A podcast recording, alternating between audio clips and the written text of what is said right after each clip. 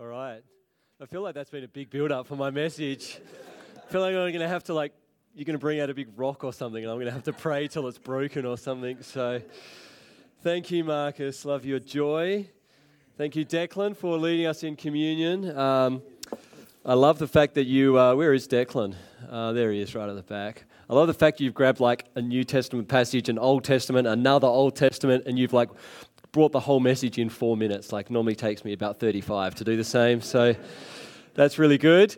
And uh, um, he probably doesn't want me to point him out. I don't know if it's your first time back here, Kurt. It is. And uh, so it's just great to have Kurt back in the house. Can we just say, welcome him back?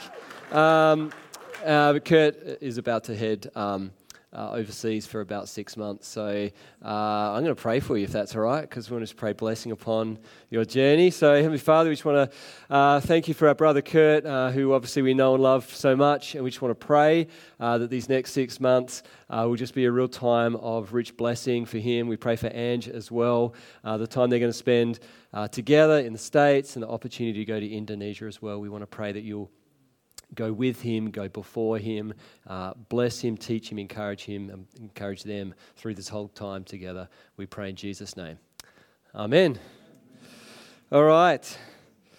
So, uh, we are on um, the final message of uh, the series on Elijah. And I don't know about you, um, I have just loved this incredible story about this guy, this little story tucked away in uh, the book of 1 Kings, where we just get to see this, uh, this guy and, and how he uh, trusted in God and God worked through him in such really interesting ways. But then also this journey of him going through highs and lows of life and seeing how faith is not just about kind of doing incredible miracles, but sometimes it's about uh, discovering where God is when life is tough and when you struggle and make mistakes. So, we started out, just to go through the series, uh, talking about trusting in God to provide and about how uh, Elijah was fed by ravens, by birds, and then how God miraculously provided, again, uh, food when he was in the house of a widow. And uh, then the second one was crying out for a miracle. And we saw how Elijah, in the same household where God had been doing this miracle of provision, uh, the, the, son of this lady uh, died, and we saw this most incredible, incredible miracle where Elijah like cried out, and the son was raised from the dead. And first time, if I've got this right, in Scripture where that uh, event occurs. Secondly, uh, thirdly, uh, if the Lord is God, follow him. Zoe uh, Gaskin came along, shared us a message. Uh, just really this question about if the Lord is God, follow him. And if, if Baal is God, go after him. But if the Lord is God, then don't muck around, uh, just follow God. And uh, then the next message confidence in God, the battle on top of Mount Carmel, and um, between Elijah and the prophets of Baal. Craig Schultz brought us the message how to survive uh, the best day of your life. Is that what it was? that was great. And um, then I preached two weeks ago from hero to zero, when after that incredible event, Elijah goes from this incredible faith and then he uh, hears the message that uh, Jezebel is uh, wanting to kill him, and he gets scared, runs away, a long way away, and then eventually he heads even further away, ends up in this cave, uh, which Dex spoke about, which uh, Sam preached on last Sunday night, and he hears the silent whisper of God. And so our message uh, this, tonight is called Passing the Baton. And I don't know if you remember this story Beijing Olympics 2004. Uh, really, in the track and field, the, the highlight event, there's probably two key events. It's the 100 metres freestyle, and then it's the 4 by 100 relay. And going into the uh, 4 by 100 relay final, uh, they ran the women's first and then the men's uh, second. And the team that were absolute favourites to win were the Americans. Okay, the American women were the fastest uh, team by a mile. Okay, they pretty much had the, this relay in the bag because they knew that they had the four fastest runners. Okay? So nothing could go wrong except something went wrong. They forgot one crucial thing in a relay, and that is that you've got to pass the baton. Uh, know if you can see the baton there, bottom left. And she's just looking, I don't know what she's looking. She's looking really upset, the girl at the back. Girl at the front, she's looking hopeful, but she doesn't realize the baton is gone. The men's race came around, And uh, again, the Americans, uh, either the Americans or the Jamaicans were favoured to win, but the Americans pretty much knew that the worst they could do is silver because, again, they were the top two teams. They had the fastest runners in the world. And uh, uh, well, that's the end of the women's race. And then the men came along, and I don't know if you can tell there, but that, that is not how you pass a baton. In a relay, that is not going well. And their baton fell to the ground as well. Both teams didn't complete the race. So, passing the baton is important, and we're going to be talking about that tonight. In 1 Corinthians, uh, Paul gives the image of the Christian life as a race. He says, Do you not know that in a race, all the runners run, but only one gets the prize? Run in such a way as to get the prize. He goes on to say, Everyone who competes in the games goes into strict training. They do it to get a crown that will not last, but we get it to do a crown that will last forever. And I guess I want to point out tonight that while there's this image of, of running the race and, and being part of that, and it's such an important image that Christianity is not just about kind of uh, just about getting blessing and soaking it up, and it's not even about being a spectator. And it would be a completely wrong understanding to think that there's certain people, pastors, missionaries, who run the race, and you guys are spectators who cheer us on. Everyone is running the race. But there's another part to the story that uh, we're actually running in a relay race more than just our own individual race. Our race is like a relay in that it's crucial that we're actually charged with the task to pass on the baton of faith. Uh, in, in many different ways. We're charged to pass on the baton of the gospel to those who don't know it. We're charged to pass on the wisdom and knowledge that we've gained to the younger generations and to encourage the younger generations in their relationship with God so that what we have come to know and how we have come to grow, we might help them on that same journey. And this taps into our last passage uh, from 1 Kings chapter 19, verses 19. Chapter 19, verses 19 to 21. If you have a Bible, uh, open it up and you can follow it. That's the best way. Uh, so, from verse 19. So Elijah went from there and found Elisha, son of Shaphat. He was plowing uh, with 12 yoke of oxen, and he himself was driving the 12th pair. Elijah went up to him and threw his cloak around him. Elisha then left his oxen, oxen and ran after Elijah. Let me kiss my father and mother goodbye, he said, and then I will come with you. Go back, Elijah replied. What have I done to you? So Elisha left him and went back. He took his yoke of oxen and slaughtered them. He burned the plowing equipment to cook the meat and gave it to the people, and they ate. Then he set out to follow Elijah and became his attendant. So tonight I'm looking at three verses. So if Deck can do three passages in four minutes, I should be able to do this in fairly short time. Uh, it's a simple passage, it's a simple image of what happens in this story, but I think it's also an incredibly powerful message.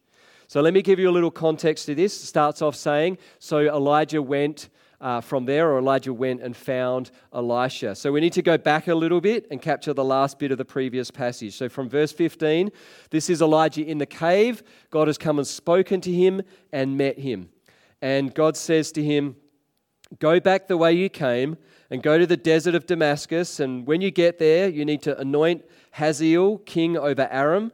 Also, anoint Jehu, son of Nimshi, king of over Israel. And, here's the crucial part, anoint Elisha, son of Shaphat, from Abel Meholah to succeed you as a prophet. Jehu will put to death anyone who escapes the sword of Hazael, and Elisha will put to death any who escape the sword of Jehu. Yet I reserve 7,000 in Israel all whose knees have not bowed down to Baal and whose mouths have not kissed him. So, preceding this story, uh, God says to Elijah in the cave as he comes and meets him, he calls him to return. He says, Go back the way you came. You've run away, you've been in hiding, you've been trying to escape stuff, but now I'm going to send you back. You need to get back into the race. Secondly, he says, I've got a renewed mission for you. I've got things I need you to do. I've got a mission for you. I've got a task. I want you to return to your calling, and uh, I want you to anoint a new king. Uh, in fact, two new kings. And I want you to anoint a successor, a guy who's going to take your place, and his name is Elisha. And finally, God gives him restored hope. God speaks truth to Elijah and says, There are 7,000 people still who have not bended the knee. Now, the interesting part here is that Elijah, when he was down, uh, said to God, You know, God, they've killed all the prophets, and I'm the only one left who hasn't bowed the knee to, to Baal. Like, I'm the only one. I'm the only one still standing following God. And God here uh, actually speaks truth to him and restores his hope by revealing to him actually what reality is, not how Elijah is perceiving reality. There's actually a point here I want to make is that when we're down and when we're struggling, we actually don't necessarily perceive reality as it really is. We can get to a situation in our life where we feel hopeless, but actually, when there is God in the picture, there is always hope. We might get to a picture in our life where we think there is no future, but when we are trusting in God and following His way, there is always a future. Amen. Hallelujah. This is good news. And so, reality versus perception, and that's where we need to be careful to listen to God's voice. And when God comes and speaks, He can actually speak truth to us uh, rather than just uh, letting our own fears decide uh, our future and, and what we think reality is. Anyway, that's just the context that leads up to uh, this passage. So, from the cave, Elijah heads back uh, to go and do the mission that God has charged him with. And he finds Elisha. And Elisha is obviously a farmer. He's plowing the fields. And the image is that uh, they would obviously plow the fields in a group. And he was the 12th. He was the last one. He was at the back. And he finds him plowing. And he takes his cloak and he throws it over Elisha. Now, this is a bit of a weird image, so I should explain it. Uh, some versions, to start with, call it a cloak or a coat, and others call it a mantle. You may have heard that term, passing on the mantle. So, um, the mantle or the cloak was basically uh, this particular robe that a prophet would wear that, that designated or signified to people that he was a prophet. A little bit like uh, if you see um, a priest in robes. You know, uh, I used to live uh, down near Glenelg, and sometimes I would see out in the streets the Greek Orthodox priest who must have lived in the area, but he would just do his shopping in his massive, big black robes, right? And uh, he either looked like a Greek Orthodox priest or going off to a fancy dress party, but um, and he would be, you know, you would see him, and it was quite clear that he was a priest. And uh, people, when they saw me, uh, you know, in the grocery store, probably didn't realize that because I just wear this kind of stuff, which I think is normal. Um, anyway, so he had this particular uh, cloak made out of animal skin that was a symbol of his authority. So when he actually arrived places, when he traveled around, people would recognize this is, this is a prophet, this is a man of God. And um, some people saw that the mantle or the cloak had a kind of a spiritual significance, so that when he places it on, it's like an actual sort of uh, spiritual anointing. I'm not sure about that. To me, that doesn't really matter. But what it is, it's about him. When he comes over and he takes his cloak and he puts it on the shoulders of Elisha, he's saying, I'm actually charging you to be my successor. The cloak that I have worn as a prophet, I'm now placing on you, and you are being charged with this task and responsibility. Um, Elisha's response is interesting. He says um, this strange saying, and it doesn't really seem to make a lot of sense. Uh, he says to him, Well, let me kiss my father and mother goodbye, and then I'll come back to you. And Elijah's response is, Go back, what have I done to you? And then so Elijah goes back, and then he comes and follows him. I've tried to make sense of this verse, and so looking at some uh, theologians who have studied this, uh, it's not that um, Elisha was having second thoughts or lacking faith. He just wanted to, to go back. And of course, his actions show actually, yep, he was fully sold on following Elijah. And um, so basically, it's, a, it's an idiom, it's a phrase that means something different to how it sounds. So that, like, if you say, I'm over the moon about something, you're not actually over the moon about it. So basically, what this thing was saying was Elijah just saying, okay yep, you can go back to your family. So he, did, he does, he goes back to his family, says goodbye, and then follows them. So that's kind of the, the flow of the passage. Let me kind of draw out some stuff about how I feel it applies to our lives. Uh, the first thing I want to say is this um, is that you've got to know that you're in a race. To, to pass on a baton, you first need to know that you are in a race. God has rescued Elijah and he's called Elijah into a mission. And I guess the story for us, the race for us starts in remembering as we go about our daily life that God has rescued us and called us into a mission. And as I kind of prepared this message, I was thinking about God meeting Elijah in a cave and calling him back. Um, it reminded me of the story, I think it was last year, maybe the year before, about the, the guys that were trapped in the cave in Thailand. And that, that incredible rescue mission that was mounted to try to rescue these guys out of a cave. And, and for me, this story here is about God's rescue mission for uh, Elijah. It's an incredible rescue mission. It involves God coming meeting him personally and speaking in a small, still voice, but it, it involves this wind that comes and breaks rocks apart, and God coming and personally speaking to Elijah in a really amazing and profound way. And I guess we need to remember that we are actually called into a race. That our life is about actually the fact that our Christian life starts with being rescued by God, just as Elijah was rescued in a cave. We have been rescued and then we've been called into a cause. Uh, God meets Elijah and says, Mate, there's stuff for you to go and do. And I feel that's true for all of us. We are actually saved into a cause. So, the purpose of the Christian life is not simply to kind of sit back and say, Well, I've been blessed to be more blessed, and I measure Christianity based on kind of like just wanting to feel great and, and trust that God's going to make life easy and safe for me. No, God says, I've got a race for you to run, I've got a purpose for you. And it's going to be like, like any race. At times, it's going to be hard and tiring and exhausting and challenging, but God has got a purpose for our life. So, the first point tonight is just a reminder you're in a race. You're in a race. You've got a purpose. You've got a, a journey to run. The second thing is to value what you hold. If you are running in a, um, relay, then that baton is everything. That baton is everything. If that baton doesn't reach the finish line, it doesn't matter how quick you are.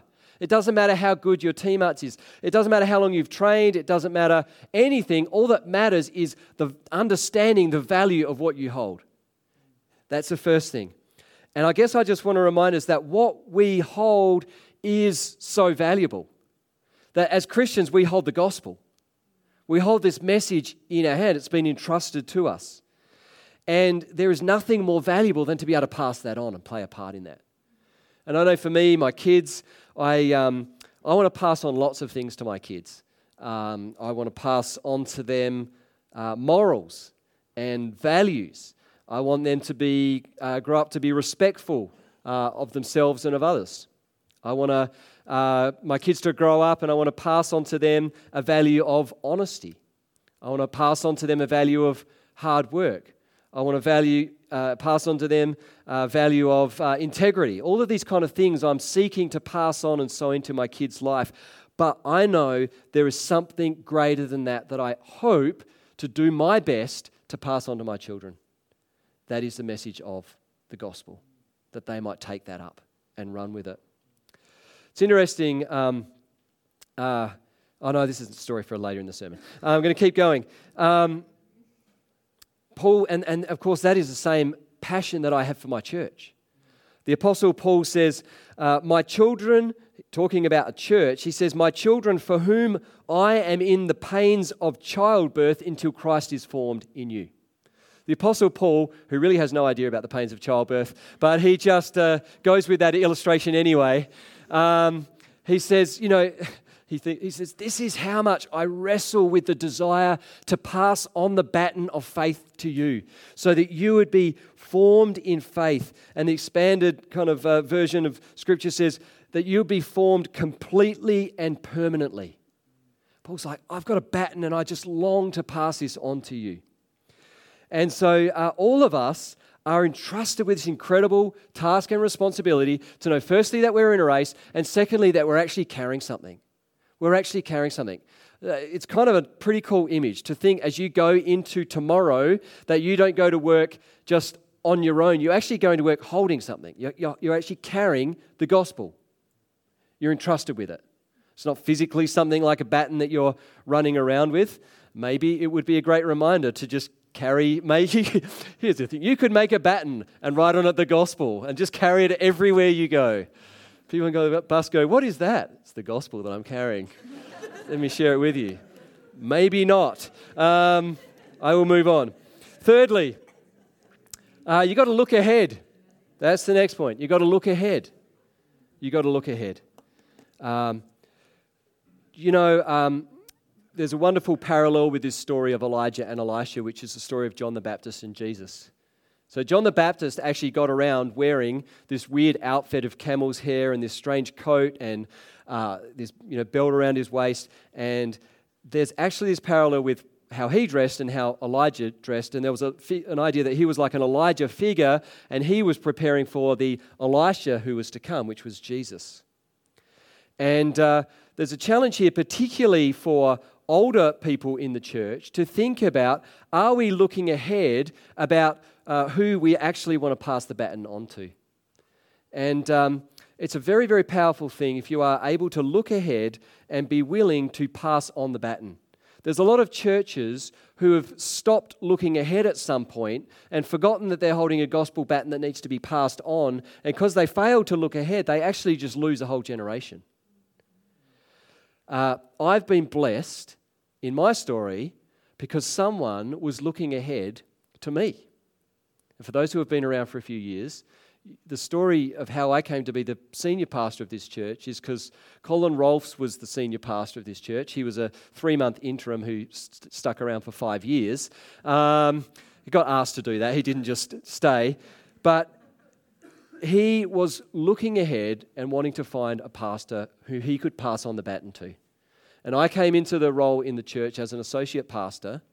And after 12 months, we changed the old signs on the, the you know, the, the, signs that used to hang off with our names on the bottom of the old sign on the bottom of the church, where it said Colin Rolfe, Senior Pastor, Mark Sanders, Associate Pastor. And after 12 months, we changed those signs, and I became the Senior Pastor. And then Colin, who had like 40 years of ministry experience, humbled himself and became the Associate Pastor for a year so that we could transition ministry smoothly, and he could equip me and then release me and be excited to see me take on that role.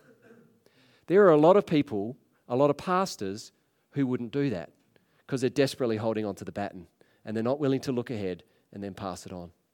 And as Christians, we've got to be people who are saying, Well, am I looking ahead about who I can pass on a baton to?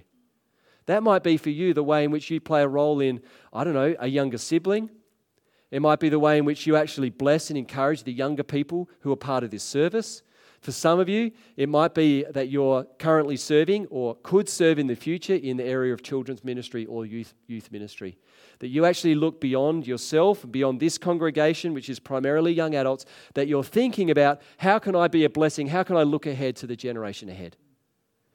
What an awesome thing if we were able to do that. Um, thirdly, fourthly, this is linked uh, actually to pass it on to actually look ahead and then pass on the baton.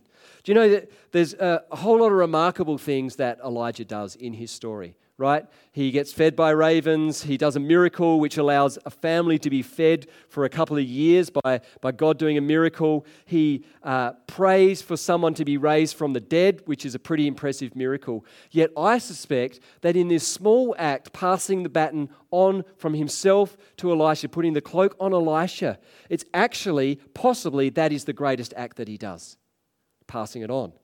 Because Elisha goes on to have an even greater ministry than Elijah. Elisha heals the waters of Jericho. He multiplies also a widow's oil. He prophesies uh, a, a, son for a wealthy family. What am I doing here? I've missed the. Oh, don't worry. I, my notes don't make any sense. I shall move on. He multiplied 20 barley loaves and he cured Naaman of leprosy. Elisha goes on to have a greater ministry than Elijah did, which is really incredible. And it wouldn't have happened if he didn't pass on the mantle. Um, about oh, last year, uh, maybe midway through last year, I um, went to support a friend of mine whose father had passed away. So I went to his father's funeral service, which was being held in the small town of Maitland on the Yorke Peninsula. And when I got there, uh, the, the service was happening in the Uniting Church uh, in Maitland. So I'm sitting in this church, and uh, I suddenly uh, started to, my, the, the cogs in my brain started to work, and I started to think about something. Because I realized that my dad grew up in Maitland, in this town. And uh, my dad's dad grew up in Maitland, in this town. So I'm sitting in this 100 year old church, and I suddenly realized this is where my dad went to Sunday school. And then I realized this is where my grandfather went to Sunday school.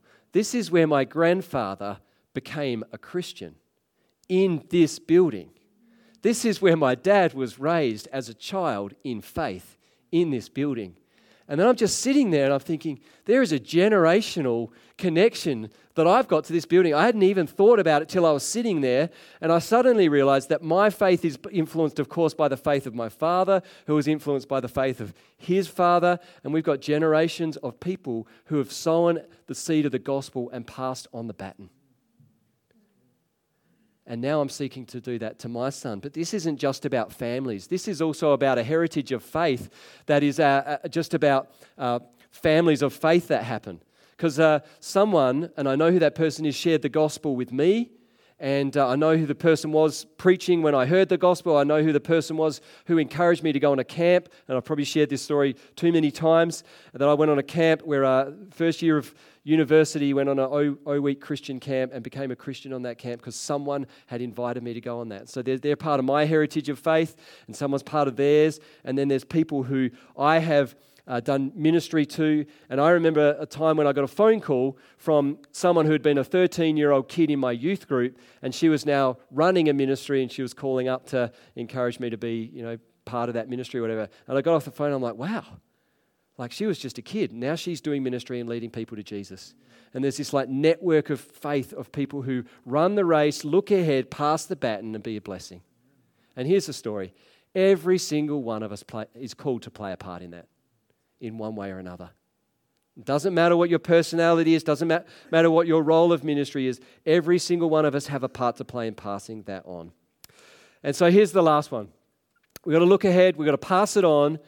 And um, but here's the final one. This is the one I want to challenge you with as I leave, as I leave it to the message tonight. Firstly, the last thing is you've got to let go to take it up.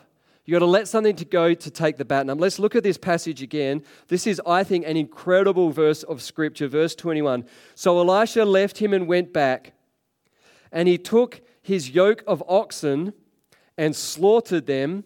He burned the plowing equipment to cook the meat and gave it to the people, and they all ate.